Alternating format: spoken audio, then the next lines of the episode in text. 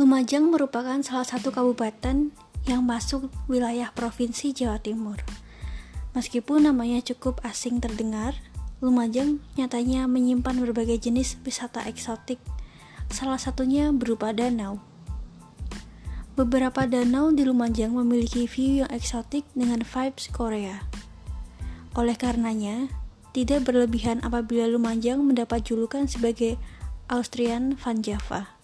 Keberadaan danau-danau tersebut seakan ingin menunjukkan kepada halayak bahwa Lumajang merupakan tempat destinasi wisata yang sangat potensial. Penasaran kan seperti apa danaunya? Yuk, simak ulasan tentang 5 danau eksotik di Lumajang dengan vibe Korea, vibe Eropa berikut ini.